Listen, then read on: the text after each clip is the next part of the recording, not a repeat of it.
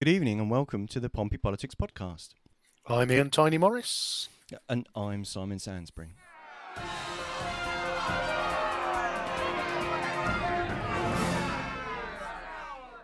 And welcome to the latest episode of the Pompey Politics Podcast. And today we're going to tackle one of those big issues that affects local politics. And no, it's not parking or poo; they can stay on the uh, they can stay on the back burner. But today we're going to have a look at uh, one of the really big issues in the housing sector, and we're going to take a glance at houses of multiple occupancy, which for those of you who follow on the sort of message boards and the um, and the uh, the local political forums will know that this has become a really hot topic. So, Simon, what have we got?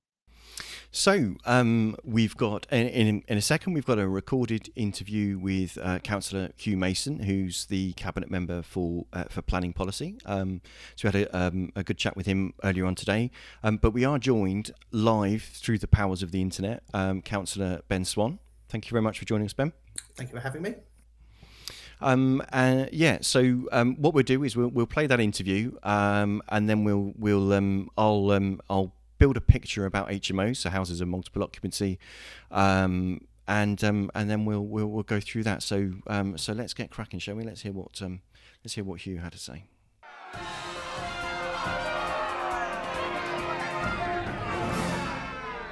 Welcome, Hugh, and thank you for joining us. Well, thank you very much. Um, so I guess we, we, we need to kind of get an idea of of, what um, of what that role means. Um, so, among other things, you're the you're, as I said, you're the cabinet member for, for planning policy. What does that mean, and, and what does that mean? You have responsibility for. You are like a planning god. How does it? What do you? What can you do? I have oversight for planning. I am not the person who sits on the planning committee and makes mm-hmm. planning decisions but I have to make sure that planning decisions come timely.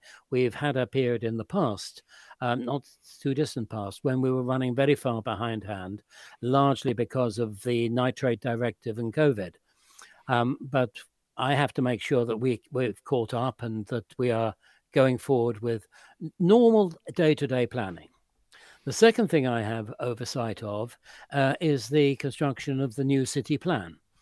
Uh, our last city plan was 2012, and we are producing a new city plan to run to 2040. And so um, I have oversight of that, make sure that all the bits fit together, make sure that there are no political um, minefields that we're straying into. Uh, make sure that we're meeting the needs so far as we can of the people of Portsmouth. And the last thing I have oversight for, although it's not technically in the portfolio, is the ongoing sea defences, because I've been concerned with sea defences in this city uh, for the last 20 years. And um, I'm looking forward to seeing a good completion of them. Fantastic. Well, that sounds like a very busy portfolio. Thank you. Well, it, it keeps me out of the pubs. Absolutely.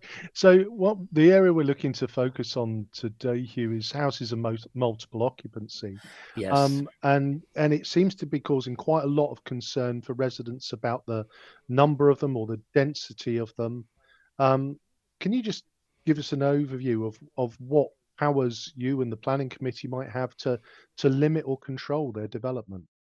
We've got fairly limited powers, but in a preamble, what I would say is that we're not going to get rid of HMOs anytime shortly because A, there is a shortage of housing in this city and in the surrounding areas. And B, um, the price of housing is such that quite a lot of young people cannot afford to get onto the housing ladder without uh, a very long time saving. And so a house in multiple occupation, it, it gives them uh, a, a place to be um,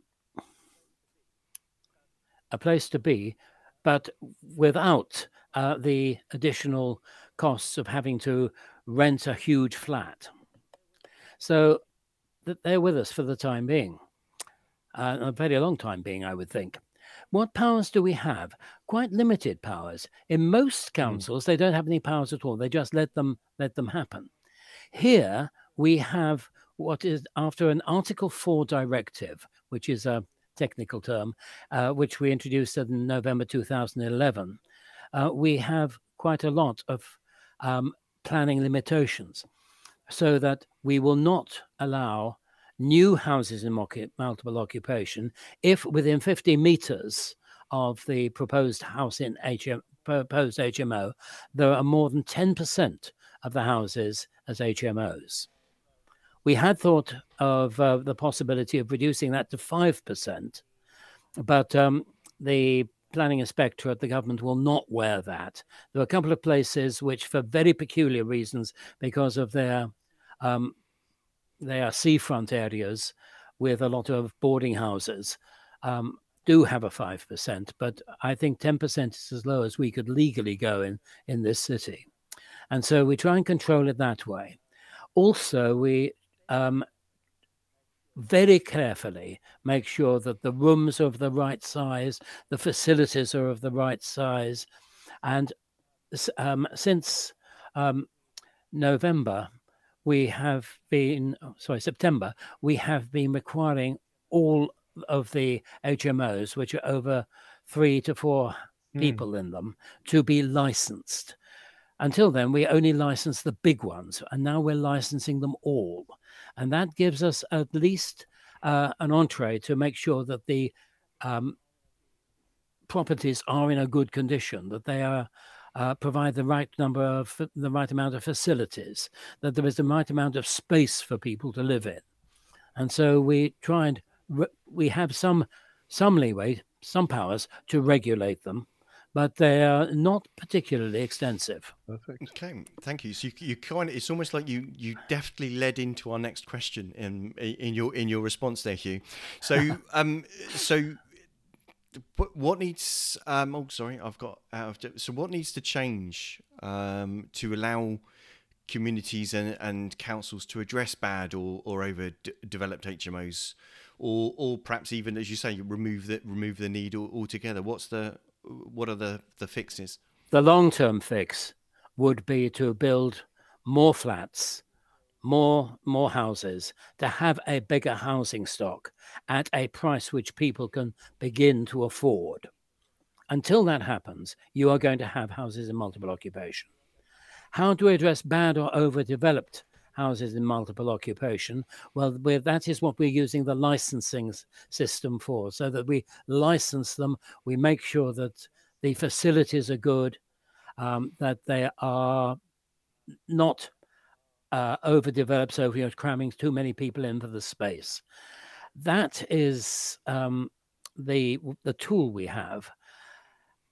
The other thing which we would like to do, and this is something which is being proposed to the planning inspectorate in our revision of the city plan is that when you increase the number of people living in an HMO, if it is in an area where more than 10% of the uh, properties are houses in multiple occupation within this 50 meter radius, just increasing this, this will not normally be allowed. And you'd have to make a very good case to increase the numbers in that house. So if you wanted to increase it, let's say from five people to eight people, um, you would have to apply for planning permission, which would not normally be granted.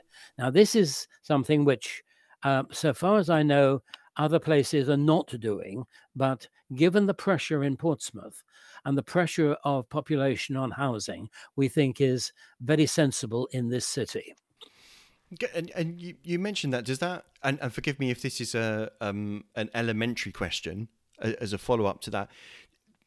If the does that kind of take so most of the housing, uh, so the HMOs, a lot of them seem to be um, seem to be for double rooms, for example. But are they then allowed to have a couple living in a in that room therefore doubling you know each room kind of therefore therefore kind of doubling the the occupancy is that the is that what you're kind of speaking to there or is is it the number of rooms uh, the application is for persons oh, okay. yeah. not for for um, occupancy right okay uh, the, rooms are occupied uh, it's very difficult to to mm. Police that, Yeah. of course. You can hardly walk into a person's bedroom and say, "Oh, there are two of you here this evening." Mhm. Well, that's contrary to the rules.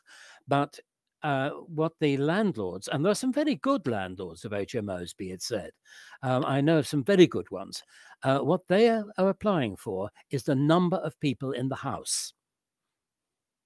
They, and this is important because the facilities over and above the bedroom, the kitchen, um, any living room is only really for a certain number of people. Okay, no, that, yeah, So Hugh, in our Yes. in our discussion, you know, there's been lots of discussions online, and and I think people acknowledge the council's attempt to try and sort of regulate and register the HMOs. i- i- What what would you advise Um, residents you to that- do if um, they that answers that believe that there is an unregistered HMO either close to close to where they live? Because I think there were a number of people who who who were quite vocal that although this register exists, there are a lot more HMOs out there than perhaps the council know about. There are certainly some out there that we don't know about. Um, and if you suspect that, and if, if it is becoming a problem, or you see that it will would bring the number in an area above the ten percent um, threshold, then let the um, the Portsmouth Planning authorities No, Get hold of the city council. Get hold of your city councillor. Get hold of anybody that you can lay hands on, and make that complaint that this is an unregistered HMO. Now, some of these places have been HMOs since before we introduced the Article 4 directive in 2011. And so they have a right to be there, even though they are not properly registered. But as of September, all HMOs should be registered uh, if there are more than three or four people in them, three to four people in them, with the city council. And so we would take an interest in that uh, as soon as uh, it was reported to us. Marvelous. I think Hugh always a always a very difficult uh, difficult area to cover in a city that has Yeah. many more people living in the, in it than perhaps the the infrastructure was uh, always designed for. Mm. Oh, yes. Well, it's more than just the infrastructure. It is just that we don't have the space where we can build as many new homes as the the governments uh, would want us to to meet their assessment of how many houses we need. We are bound to come well below that for the simple reason we just do not Mm. have the space. Now, the the spaces we have, there are some one or two spaces. Obviously, you've once heard of St James's Hospital. Um, there'll be more. There, at some stage, there's going to be development on St. Jo- the St John's College in Southsea. We've still got to work out in detail what we're going to put on the western part of Mm. Tipner, but the eastern part of the Tipner Peninsula is is beginning to be developed at the moment. Well, there are places, but we will never be able to approach the the target which the government has set for us. It is impossible. Thank you, Hugh. That's uh, really appreciate you taking the time. Thank you. Hugh.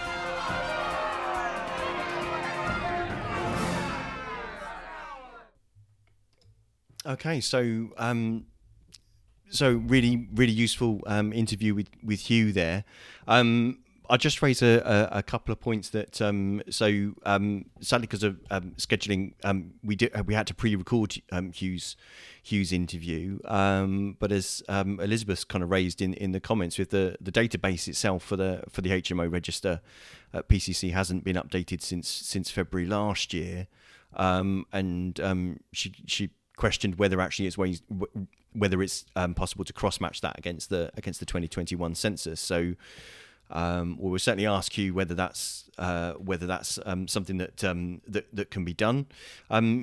Uh, um, but it certainly kind of raises some points on that. Just to give a, a bit more background, sorry, um, Ben, before we, we, we, leap into our, our questions with yourself, we we'd been contacted by um, by various uh, people who who'd contacted us via uh, via Facebook, um, some of whom quite concerned about the prospects of, of HMOs on their street, or indeed um, those with um, uh, with elderly relatives who kind of feel literally feel quite powerless to be able to be able to do something about um, you know a seven uh, seven bed HMO um, basically springing up uh, springing up next to them on a on a on a normally kind of quiet quiet residential street. Um, I know some of the things that um, that you kind of mentioned there was about the were, um, were about the rules around them. Um, one of the things that um, our, one of our viewers had also brought to our attention was that we'd, we'd seen a video, for example, on YouTube where a, a developer talks about um, gives their example. So this, this was actually a, a video um, speaking about two uh, two developers in Portsmouth. We're, n- we're not going to name them because at the end of the day,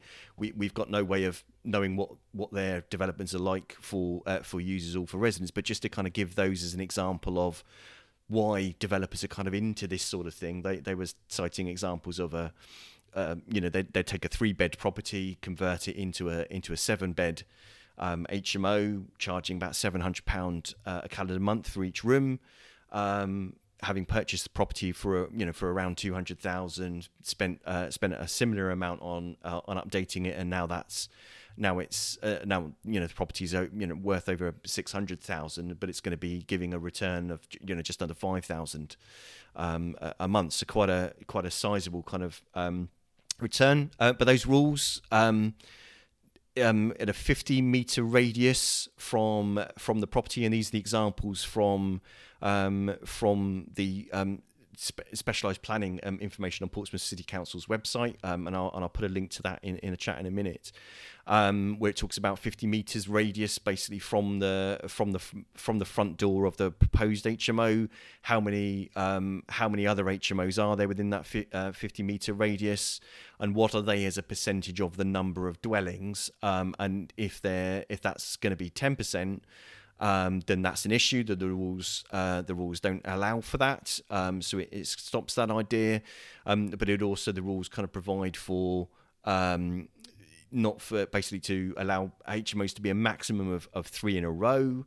Um, but also not to sandwich a um, another resident uh, family property. So you know, if you had your family home uh, and you had an HMO on one side, an HMO couldn't then be um, be put into place, uh, couldn't get registration basically in the on on the other uh, on the other side.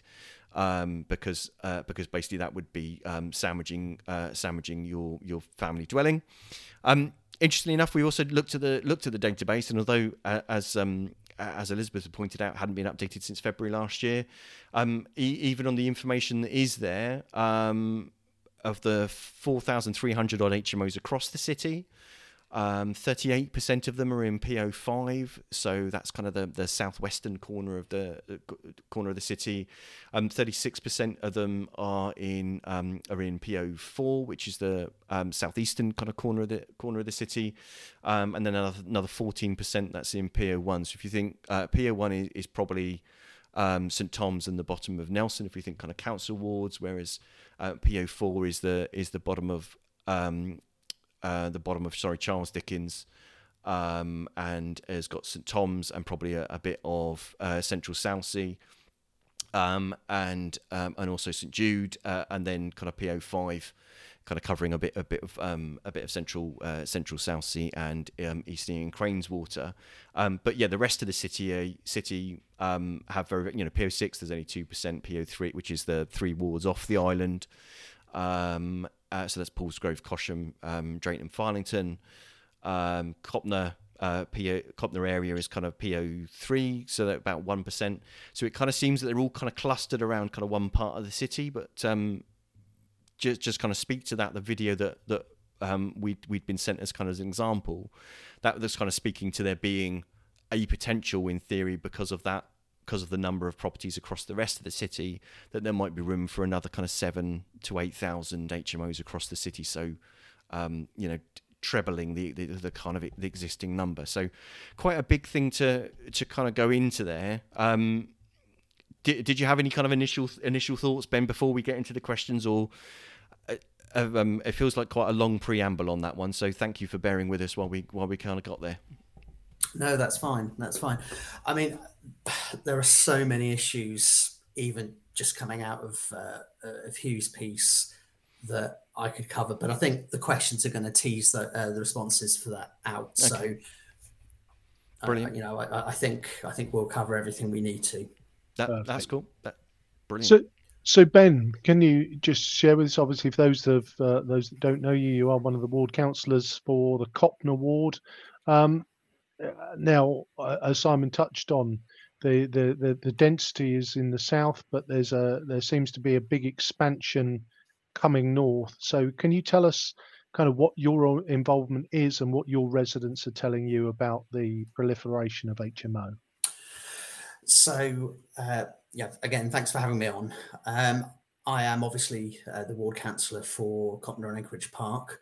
Um, I live on the southern border of the ward, uh, and that, um, and by virtue of living there, I'm actually in the area that is at the moment most heavily affected uh, by HMOs, um, and I, I, don't think it's an overstatement to say that it is the preeminent preeminent issue that is being raised to me at the moment. Um, uh, multiple occasions we're hearing stories of um, issues with drugs, um, people coming to the properties at all hours. Um, during the day, people not being able to use their gardens because of the um, the prevalence of the smell of weed and uh, uh, and that kind of thing. Um, we're hearing uh, about antisocial behaviour as far as violence. Um, and I know in, um, certainly in one incident, actually very close to where I live, um, uh, there was some antisocial behaviour going on at an HMO, and uh, a resident lived next door and just basically asked for them to keep it down because it was one, two o'clock in the morning. And uh, this gentleman was hospitalised because uh, this is the kind of thing.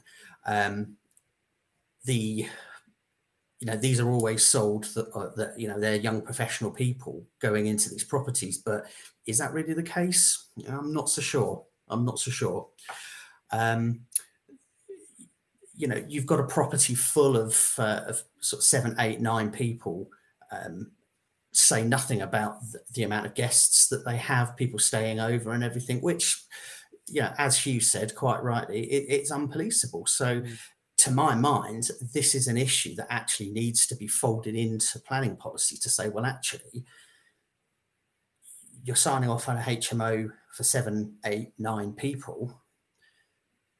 They potentially could all have cars. Their guests could all have cars.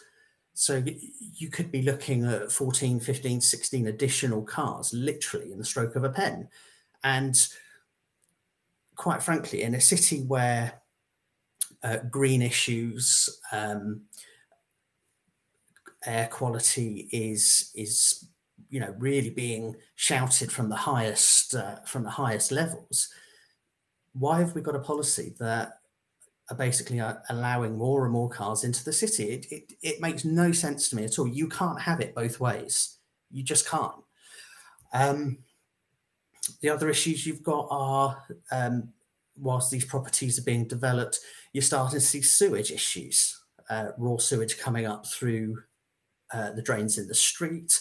Um, we've had a road in our uh, uh in, in Copnor Ward that people have had sewage coming up into their houses, and, uh, and I know a number of them um, had to be basically evacuated uh, prior to Christmas, very close, very close to Christmas.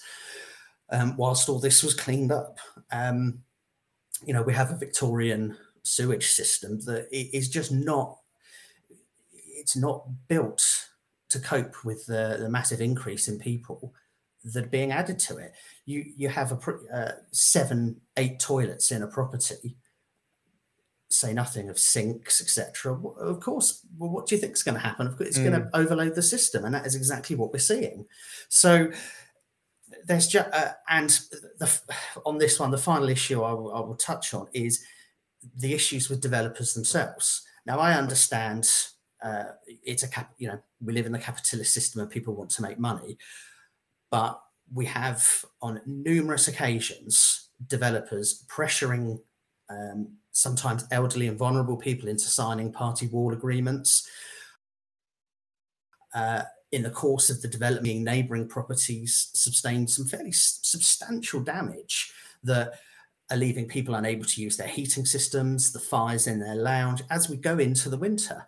Now, this is just, you know, we can't just say, oh, well, it's just one of those things that has to happen in the city. It is just not acceptable. Thank you, Ben. Simon.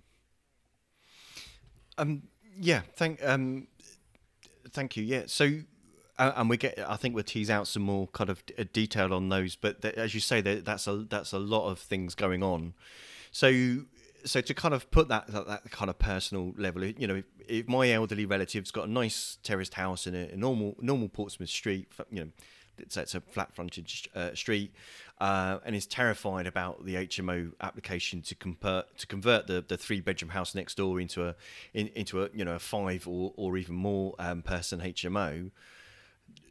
What can we and her and their neighbours do? What what what power do, do, do the people have to to try and to try and stop it? Uh, well, my my initial reaction is not enough.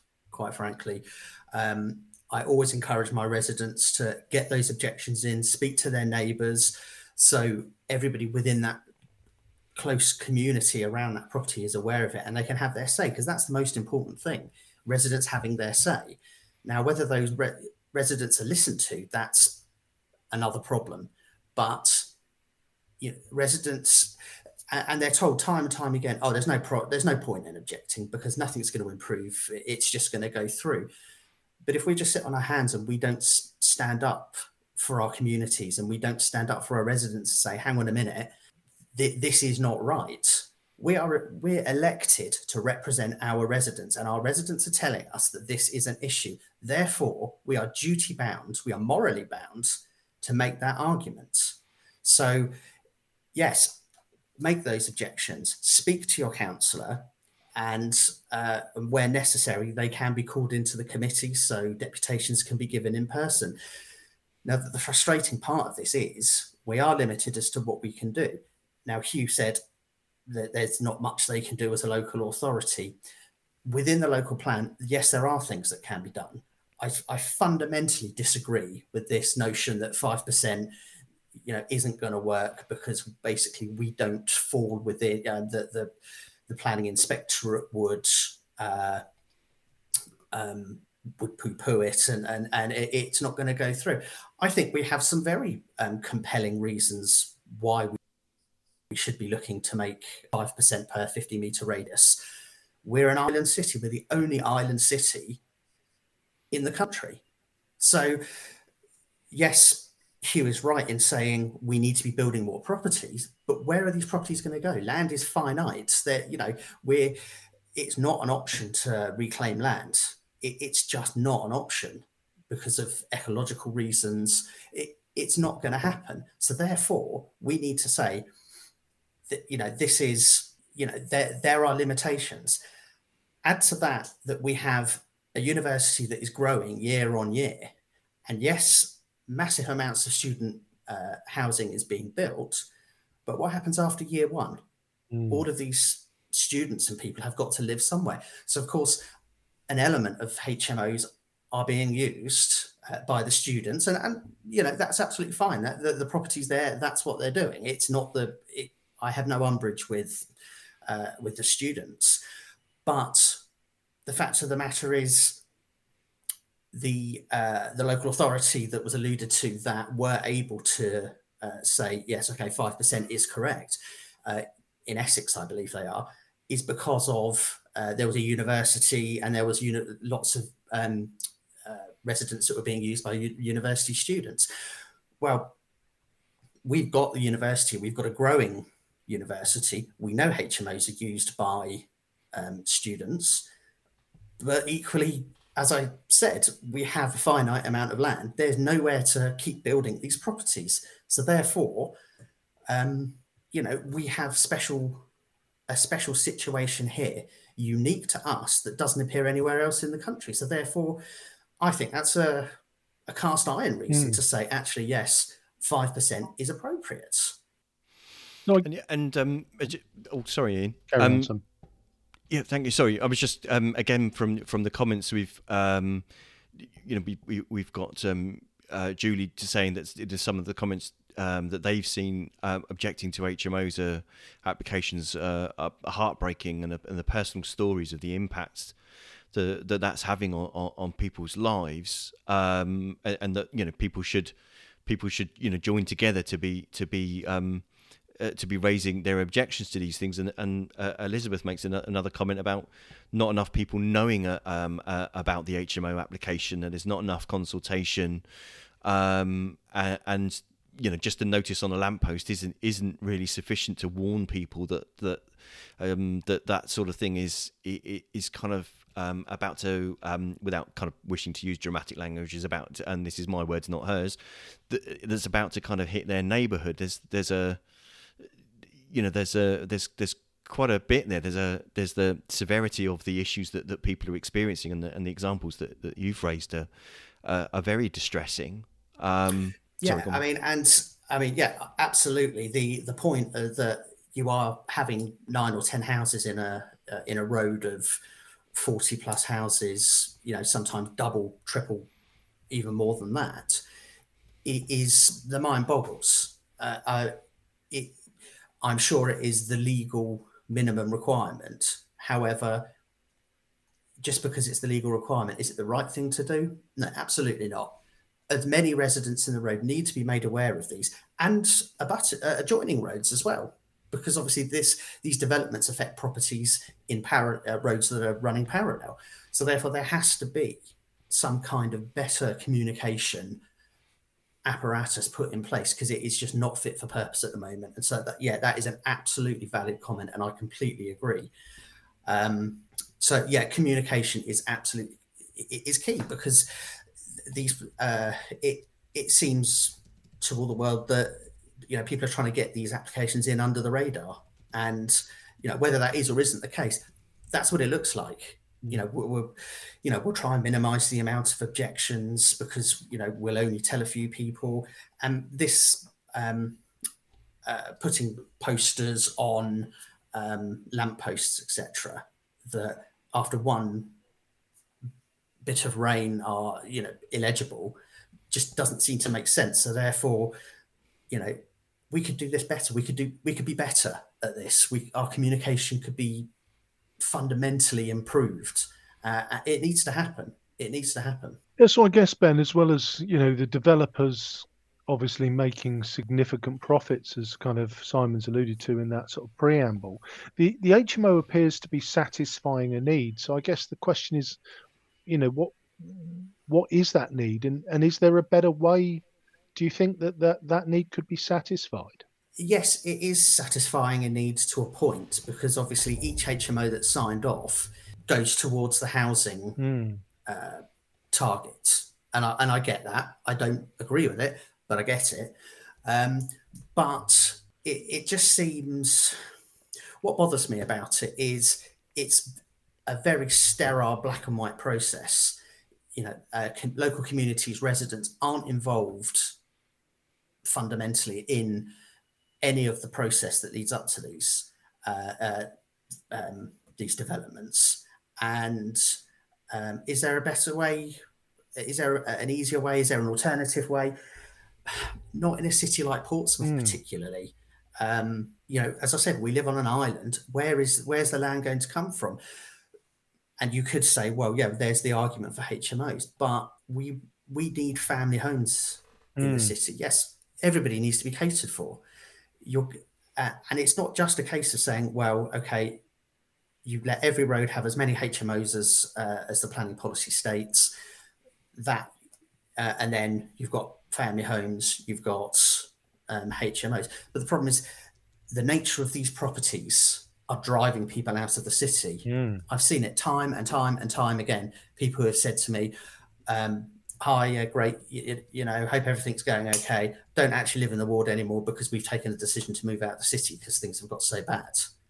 And, and this is the reality, and it, it's not just one or two people. And at, at the moment, I know um, residents who I talk to on a regular basis. There's three or four of them who have put their houses on the market, which of course creates extra stress because that property could potentially be bought up. Mm. And while we're on the subject, I was contacted by a resident about 18 months ago who had um, had an offer accepted on a property in in Copnor in the south of the ward, and they were really excited and they got in contact with me and said, um, could they could I talk to them about schools in the area and and, and issues like that? And then a week later, I was contacted uh, by them saying, you know, we're so sorry. We felt like we wasted your time because a HMO developer came in with a higher offer, despite the fact they had an offer accepted. An HMO uh, developer came in with a much higher offer, and they lost the house. And they were excited to be moving into Copnor. They were looking forward to it. They were excited to the uh, for the possibilities that were open to their children and everything. And it was ripped away from them just to satisfy the need to put money in a developer's pocket. It it's not right. It is not right. And you touched on it earlier, Ben. I, I do wonder, having looked at this today, how how much of the it's the ripple effect from the university because in when we were talking to um, uh, Cal in a, the Charles Dickens report, they referenced the fact that you know a lot of um, large student developments had been sort of put up in in the centre of the city, but they were really high value rents, sort of eight nine hundred pounds a month, effectively for a bedroom. And looking at that demographic, it sees that it seems to suggest that a lot of the HMOs, perhaps as you as you touched on, for the sort of second year, third year students who then move, are looking for something, you know, let's be vulgar, a little bit cheaper. Um, but it, it, it, it would it be fair to say that that you know that ripple effect is now you know reaching Copnor and and almost pushing families out of of of some of those wards. Yes, absolutely, absolutely. Um, I think um, you're, you're, definitely seeing that ripple effect because you know the uh, if you um, as Simon pointed out, you you look at some of the uh, postcodes in the southern parts of the city and they are saturated. Um, you've got some roads that uh, because of the rules before the current uh, rules on HMOs have been brought in, are almost entirely HMOs. So, of course, when application when developers are looking at the city, they're not looking at areas like that because they know that because of the 10% rule, they're not going to, you know, they're not going to get it signed off. So everything is going to move further north. So we're seeing it in Copnor, we're seeing it in Hilsea, we're we're now starting to hear a few rumbles with Anchorage Park, and it's gonna it's just gonna they're gonna um, have as many as they can possibly get in Copnor, and then it's just going to keep moving and keep moving and keep moving. But and, and here is um, an issue that I uh, I believe uh, somebody com- uh, touched on in the comments, and this is really important that. All the, all the while all this is going on, the basis of approving HMOs is flawed because you are looking at uh, a HMO register that is wildly out of date. And I will say, I was at a, uh, a, a planning committee meeting prior to Christmas uh, in the autumn, and we were told by uh, an officer that uh, yes, the HMO register has been checked and uh, it's all up to date. Well, not according to the HMO register that's on the website. What is it? You know, is it up to date or are they just saying that path of least resistance? Th- this is a major, major concern. Um, you know, we you you cannot say that we have a policy and we're going to base approving applications on this policy when certain facets of actions within that policy are not being are, are not being followed or are not correct. It um, and again, how do you how do you fold in live applications into that? Um, you you put up a graphic that uh, was an example of uh, the the 50 meter radius, uh, and you saw the application property. Um, and also uh, existing, yes, that's the one. So, what if you've got three, four applications, live applications within that circle? how is that taken into consideration? It it just seems that it is asking for things to slip through the net, and I would be sure that that would be that they would. And what do they do? Do is the planning department going to say, oh well, actually, yeah, we need to go back and look at that, or we need to um, we we need to uh, say, okay, well, we need to dial that back. I, I don't think they are. We already know that the planning department are majorly behind on uh, approving things. So, you know, again, it goes back to this path of least resistance. They just want to get these applications out the door And I, I can understand that to a point. You know, when you've got a massive workload, you want to get through it. But you're talking about people's lives and and their their quality of, of living.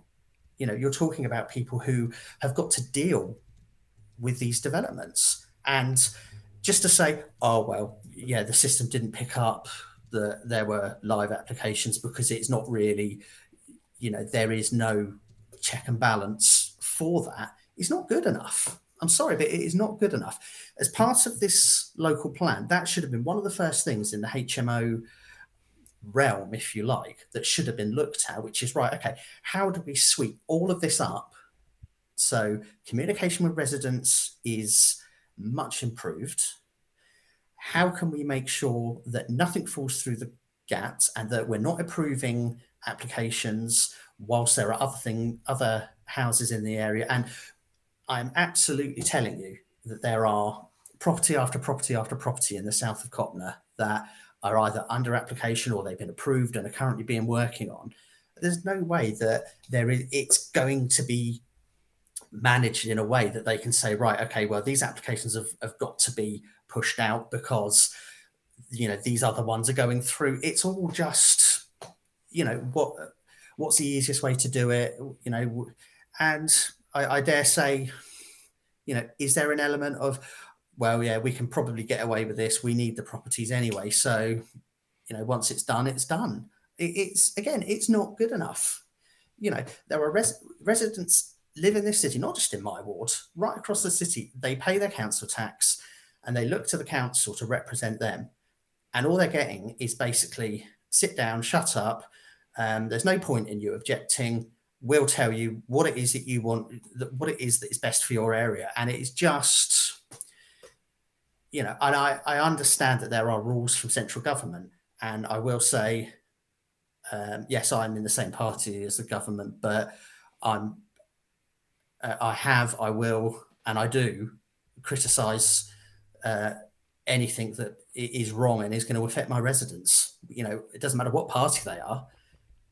You know, nobody gets everything right, um, and something that comes up quite frequently at uh, planning committee meetings is, oh, it's all the government's fault. It's all the government's fault. Well, we'd love to be able to help, but blah, you know, blah blah blah. It's the government's fault. I don't really care whose fault it is. Make it better. Make the process better. Stand up for residents and say, yeah, we hear your concerns. We we understand. You know, you've lived in this area for 30, 40, 50 years, and now you're having to deal with these developments that are meaning you're not going to be able to use your garden. Um, that you're going to have to deal with um, increased noise, increased waste, sewage issues, um, utilities, and you know, let's also fold into that doctor surgeries, dentist surgeries. It's difficult enough to get appointments as it is. You're bringing in more and more and more people. It's not going to get any better. And I, I realise to a certain point that there's uh, uh, a political upside to some people to say, well, okay, we, you know, we we can keep highlighting these problems, but you know, sh- everything has to be considered. Everything, parking included. You. And, and to be fair, those are those are kind of the themes that we're we're seeing we're seeing in the comments, and um, and there's several ideas, and I, and I won't kind of list them all because it's, uh, and we'll we'll pass them on to the council about ways that um, the communication uh, could could be better. So there's some uh, great suggestions, uh, great suggestions in there of, of some things. Uh, but yeah, again, Elizabeth is saying, um, you know, all aspects of the community need to be taken into consideration. So many of the HMOs have has a huge impact on many other services that PCC provides, um, housing options, social services, environmental health. So it's you know, it seems like this is kind of just part of a wider thing. Um, but it's uh, but but the impact is very very very personal um, when it happens, you know, when it happens in your road or in, or in your neighbouring road. So, um, how um, and other than saying badly, how does the how does the council currently manage HMOs and, and applications for, for new ones? You, have kind of alluded a bit there with, you know, with, um, with what you know what you were saying about what what they should be doing around uh, challenging that policy. Um, um, what how how do they manage them now? Well, I believe at the moment, uh, obviously, with the licensing laws that have come in, mm. um, many more of the properties are being licensed. So, so technically speaking, in an ideal world, issues should be being picked up on and dealt with mm. under the um, remit of that license. Um, I don't believe that is happening, whether that's a staffing issue or um, I don't know, but it doesn't seem to be happening because uh, for people that have HMOs already and have issues, there doesn't seem to be any kind of solution. There doesn't seem to be any kind of um, way forward for them other than um, or perhaps get in contact with the landlord, etc., which is is not an ideal solution by any means. Um, so you're, you're seeing, I, I mean, I, I, see issues like uh, some are um, some HMOs have access to garages and parking behind the properties in um, certain areas in the south of my ward, and um, you have residents actually blocking those. Uh, they'll they'll leave their car there. So the residents contact me and say, "Well, this isn't good enough." Um, yeah, they, they say you know it's uh, we we can't access our garages and things like that, and the residents uh, who are parking their car there are basically "Well, we can do what we want." Where do they go? They can contact the council. The council are saying, "Well, well, you really have to, you know, maybe speak to the um, uh, the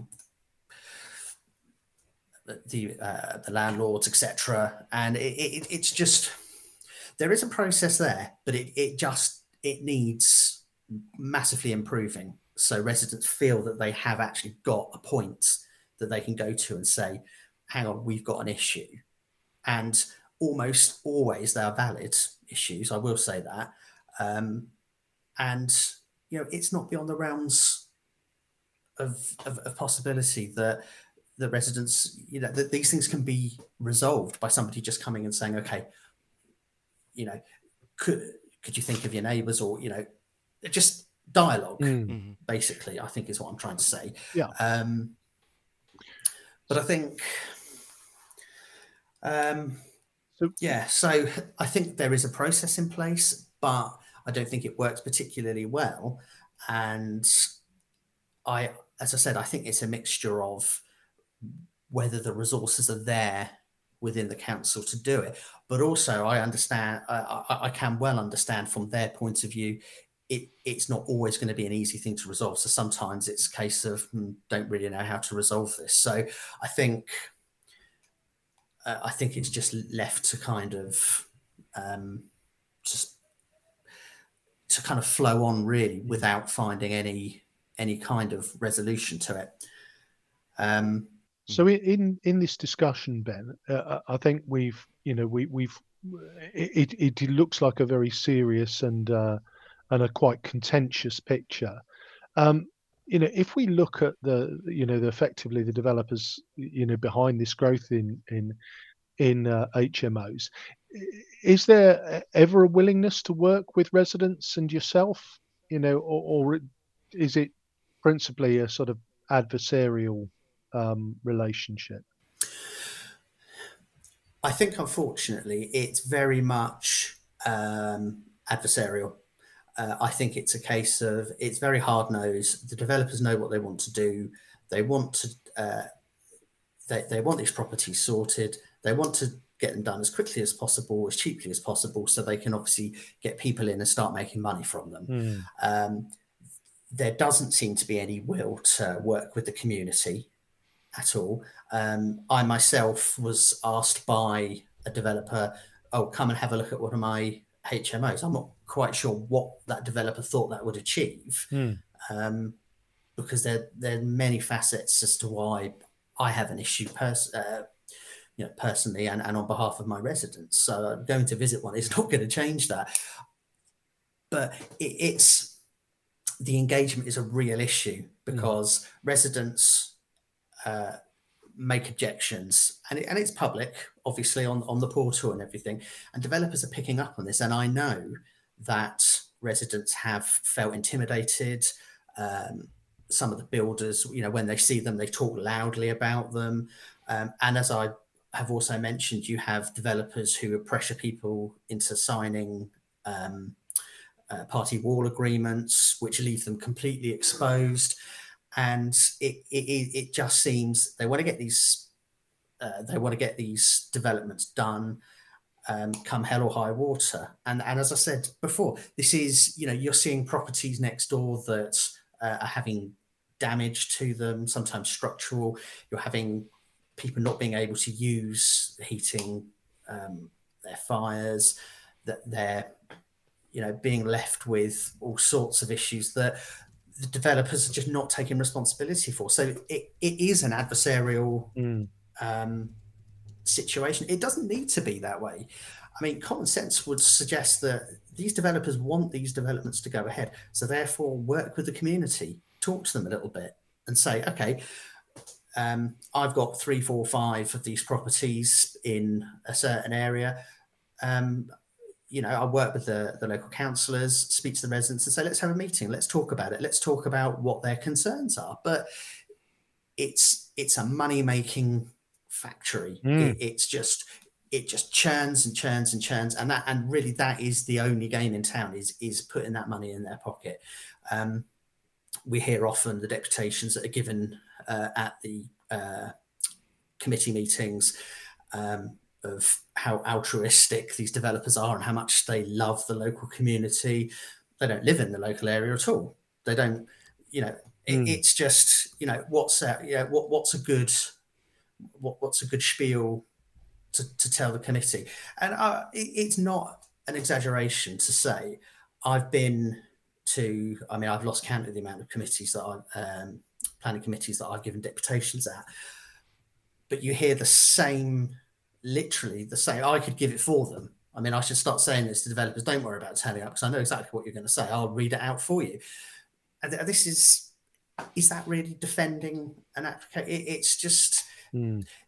and the problem is the developers know that the system is um, massively biased to them. It's a rigged system, and they, you know, and that is uh, it, it is what it is. It's not right, but they they know that they know the game. They know how to play it, um, and I dare say. Um, I know some of the developers in the city have good relationships with councillors, um, and you know, if if and I to a point, I can't blame them for that. If I was a developer and I wanted to be developing in a certain area, I think I would probably make contact with the councillors um, I think I would be more along the lines of how um, you know what what is the easiest and, and least problematic way of doing it. But then I, um, my, I think my, my mother says I was born at sixty, so I have a slightly different view of the world uh, so, than, other people. Well, so, and that, I mean, yeah, that might not make you a very successful developer. I think then. So, sorry, Simon, Simon, over yeah, to you. Yeah, so um, just before um, the last question, uh, to be fair, to reiterate the, the points you've made there, Ben's, uh, it, we're kind of seeing that in the comments where, um, you know, people have identified that you know, essentially the d- developers know how to work within the, within the system, and the 50 meters and 10 percent policy.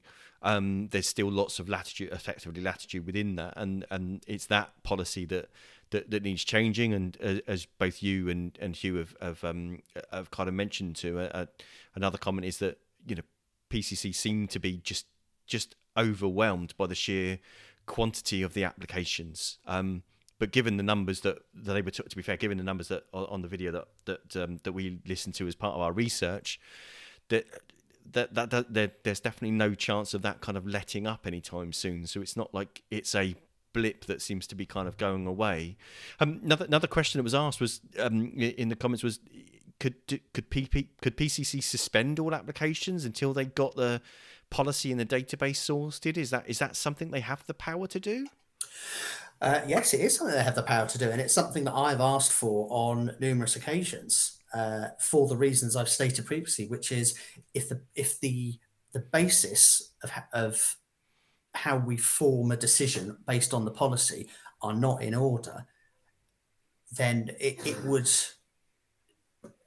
it, it would seem the logical thing that you would say, okay, well, we're going to need to pause this until as you say, we get our house in order. Because if the information you're working on to say how many HMOs are there in a certain area, if that's not correct, then you're not making an information, you're not making a, an informed decision because the information is not correct. So, yeah, and it can be paused because it has been done.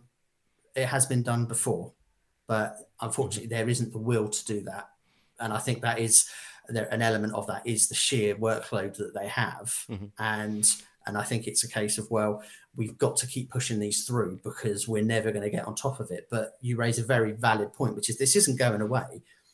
There's too much money in it. Yeah, this is true. Um, so I guess the sixty-four million dollar question then is is what changes would you want to see put in place to, to manage the situation better? Um, well, first and foremost, I think uh, the five percent um, the 5% threshold uh, per 50 meter radius, um, I think that would fundamentally um, cut down on the amount that there are. And um, Hugh is right. Hugh is absolutely right. We are never going to stop HMOs 100%. And neither would I want that. I have to be absolutely clear on that. I'm not, there should be no HMOs ever. But any development that happens within a community needs to um, what's the word I'm looking for? Needs to be in sync with that community. It needs to enhance the community or it needs to bring something to the community. Um, you know, we could get into the realms of talking about transient population versus current population, um, community buy-in, things like that. That you know, when you have a transient population, they don't have that dedication to the local community that long-term residents have. And I think there, there's an element of that. And I know residents have a serious concern about that. Um, I also think bring uh, adding to the policy um, that certain parts of the city that basically a one size fits all solution is not the way to go. Part, although we are a fairly small island, parts of the city are completely different from other parts of the city. So therefore, there needs to be specific planning um, approaches depending on where you're looking in the city. I think that would help. I think, as we, as we've said, massively improved communication, community engagement, talking to residents. Um, it, it's something that uh, I know uh, myself and my colleagues have done um, a constant dialogue with residents over HMOs. And, you know, it, it's being honest with residents. It is incredibly difficult to get these um, applications stopped. But that doesn't mean our voices can't be heard. And it doesn't mean that we shouldn't stand up for other communities and say, right, okay, we're not going to go quietly. We're going to make a noise and we're going to say, hang on, we're not happy about this. And it is exactly the right thing to do. Um, I think um, there does need to be a better engagement with the planning department, with residents. Um, again, it's all it, it all comes under this communication because it just residents need to be sure that their council is working for them, rather than saying, "Well, you know, these developments are going to happy, happen. It is what it is." We uh, officers as well as councillors, we all work for the residents of Portsmouth and I just think it's just all too quickly forgotten. And it, that really needs to be the crux of everything we do. We're not going to, you know, we're not going to agree on everything. We're not going to be able to say, oh, yeah, we can solve the HMO problem overnight. But when residents understand what the situation is, they understand the limitations, they and they have an input into how their community is going to grow, where they're going to go, what, what things are going to look like, then it brings everybody along and I, and I think at the moment that is a fundamental flaw. It, it's that the their the residents their council see them as uh, an inconvenience, a hindrance to uh, development development in the city, and it is completely wrong. It is completely upside down. We we need to be bringing, as I said, we need to be bringing residents with us and um, and basically, that is that is the best and most fundamental way that this city is going to improve, and we're going to solidify our communities and, and make things better. I know it all seems very kind of idealistic, but I, I firmly believe that. I firmly believe that. Brilliant, Ben. Thank, Thank you you. ever so much. A really complex um, and challenging topic. So thank you so much for uh, for for giving us your time, and thanks to everybody who's been uh, chipping in and keeping Simon busy online with uh, with all the comments during the show. Um, you've been listening to the Pompey Politics Podcast. I've been Ian Tiny Morris.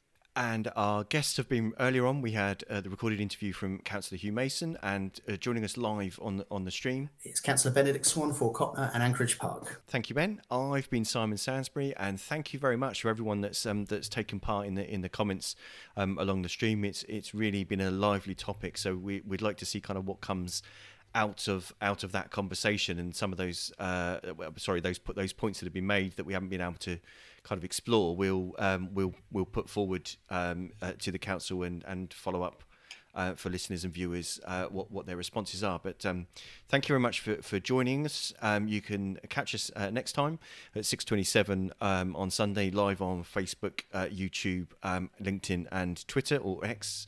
But you can also listen to us wherever you get your podcast. So please do remember to uh, like us, comment. Um, subscribe to the stream or subscribe to us on YouTube um, or just send tea and biscuits because those are also Always quite welcome. appreciated. Always Always, like a bit of tea and biscuits. So thank you very much and uh, join us next week at 6.27.